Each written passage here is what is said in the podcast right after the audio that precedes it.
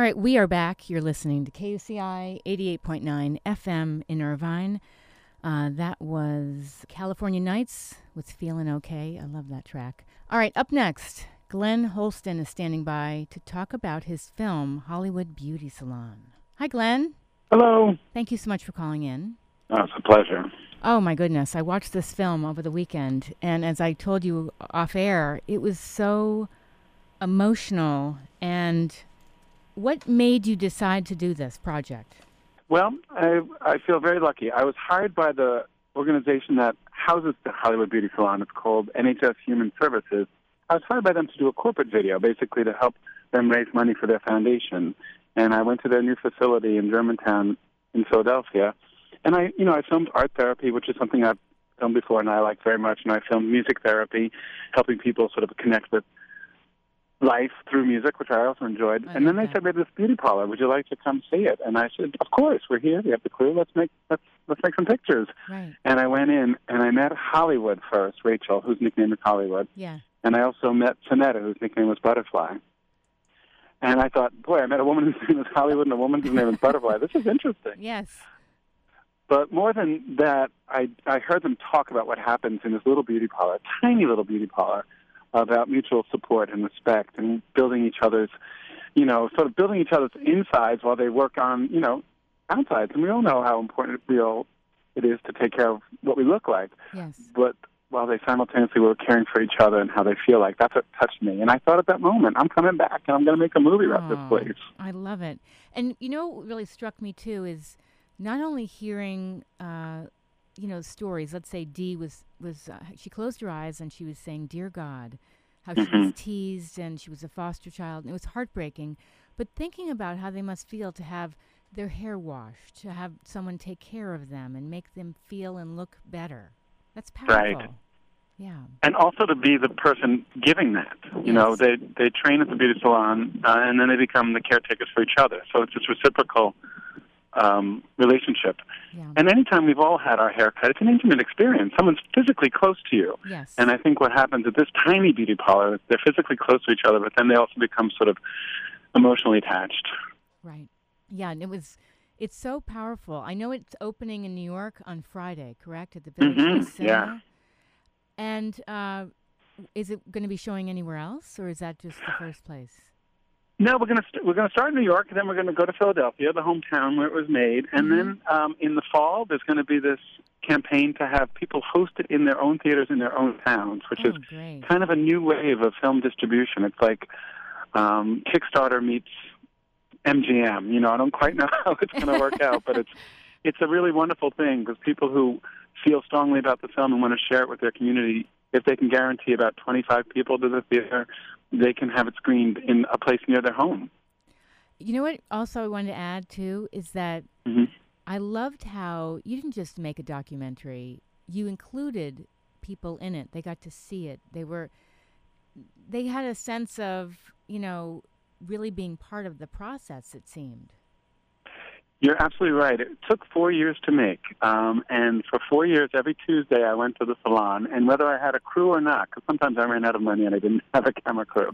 Sometimes I just went, you know, to give updates, to be in c- community with people, and that forged a very strong bond. And I also made a promise to them at the start of the film, kind of a anti-filmmaker's promise. I said that they would have final approval. Anything that they saw in the movie that they didn't like wouldn't go in. Okay, And I think that went a long way to building trust. That's great. Um, and then I'm quite happy to say that I had them in the editing room. The men and women in the film came to the editing room multiple times during the process to look at different different cuts, and that was also great. A great learning experience for me and the editor Ann Tegnell, and um, again an, another way to sort of create trust and form an even tighter bond than was there before. It seemed that people would open up to you as this whole thing evolved. Is that correct? The people in the film, Yes. Yeah, I mean, I think you can see from the, there's a couple of early scenes that are, are so the early workshops where we were all kind of floating about and fishing, and we weren't quite sure what we were making. Yes. And um, immediately in the early workshops, people were there and shared openly, and I just think that goes. I think that speaks to the fact that we all have these powerful stories inside of us, but we're rarely asked about them.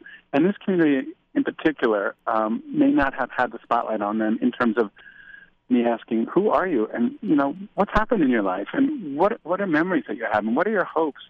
All things that we connect with as human beings, but I don't think this this population has been asked much. So I think they very much welcomed the spotlight, and I actually know for a fact we we all enjoyed it.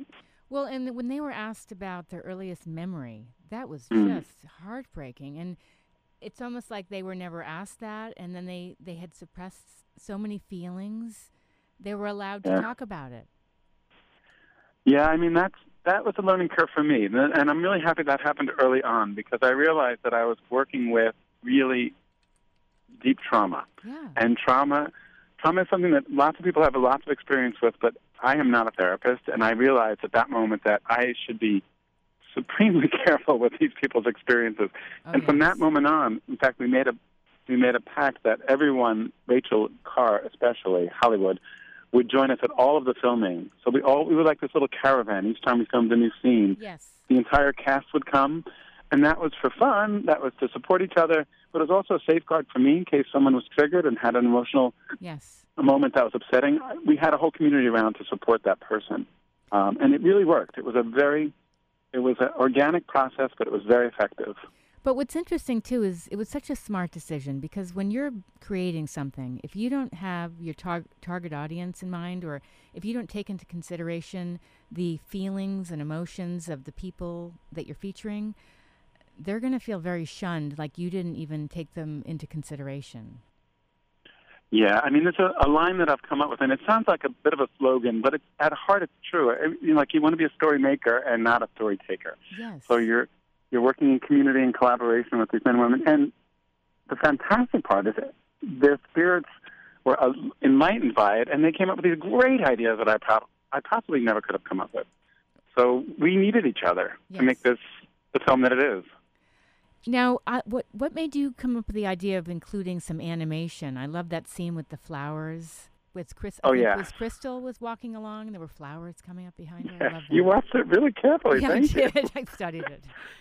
Um, yeah, so Chris, that's interesting. That's there's two two two forms of animation. Crystal, the first time I met her, she said, "I'm a blooming flower," Oh, and I just that beautiful voice that feels like it's a little southern. yes. And I immediately actually saw that in my head about a, uh, her walking down the city street with, every time she took a step, flowers would come up from where her feet touched the ground. And so I worked that. with an animator to make that happen, and it was it's really a lovely moment for me. And, and when we've screened it, people often break out to applause when that happens because it's such a nice surprise. It's beautiful. It was so beautiful.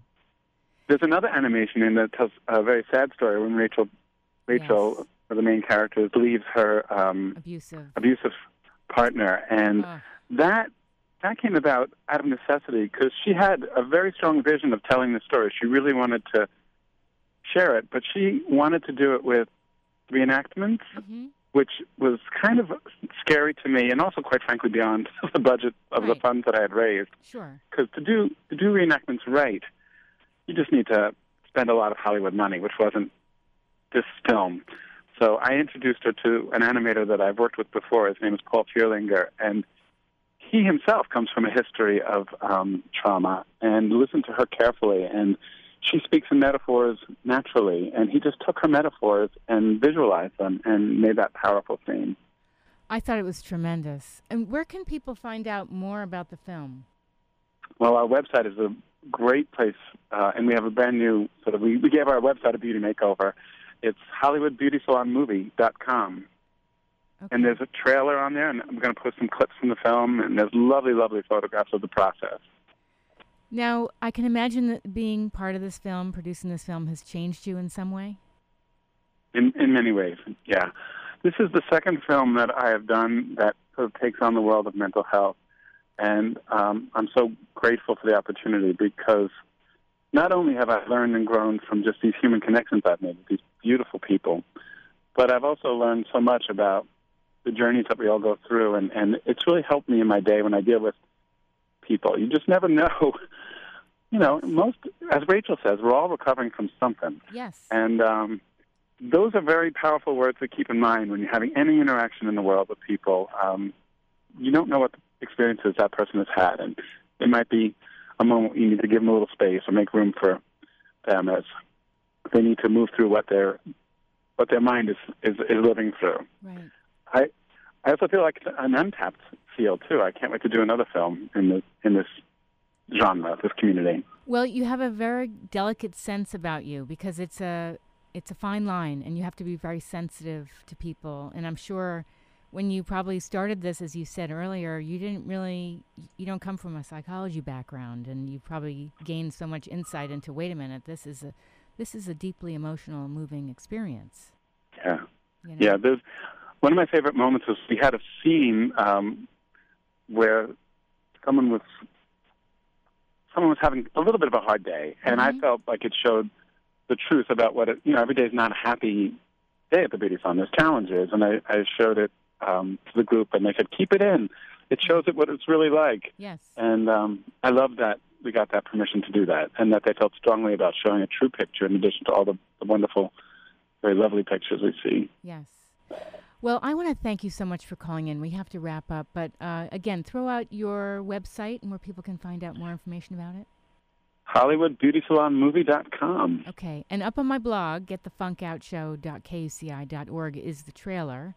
Uh, Great. I put the Vimeo and the YouTube and your bio. Uh, you have a very, very interesting background, and it's going to be an amazing opening in New York this week. So that's very exciting. Congratulations! Oh, thank you. Thank you so much for the time and the attention. I'm really grateful. Absolutely. Hope to meet you sometime, Glenn. That'd be super. Have a great day. You too. Take care. Bye bye. That was Glenn Holsten calling in to talk about his film Hollywood Beauty Salon that's opening this Friday in New York at the Village East Cinema. And if you missed any part of the show, I am recording these segments. They will be- up on my blog within an hour after I wrap. Again, getthefunkoutshow.kuci.org. We'll take a teeny weeny break and then I'll be back to talk about an event that's happening at the Paul Mirage School of Business. You're listening to KUCI 88.9 FM in Irvine.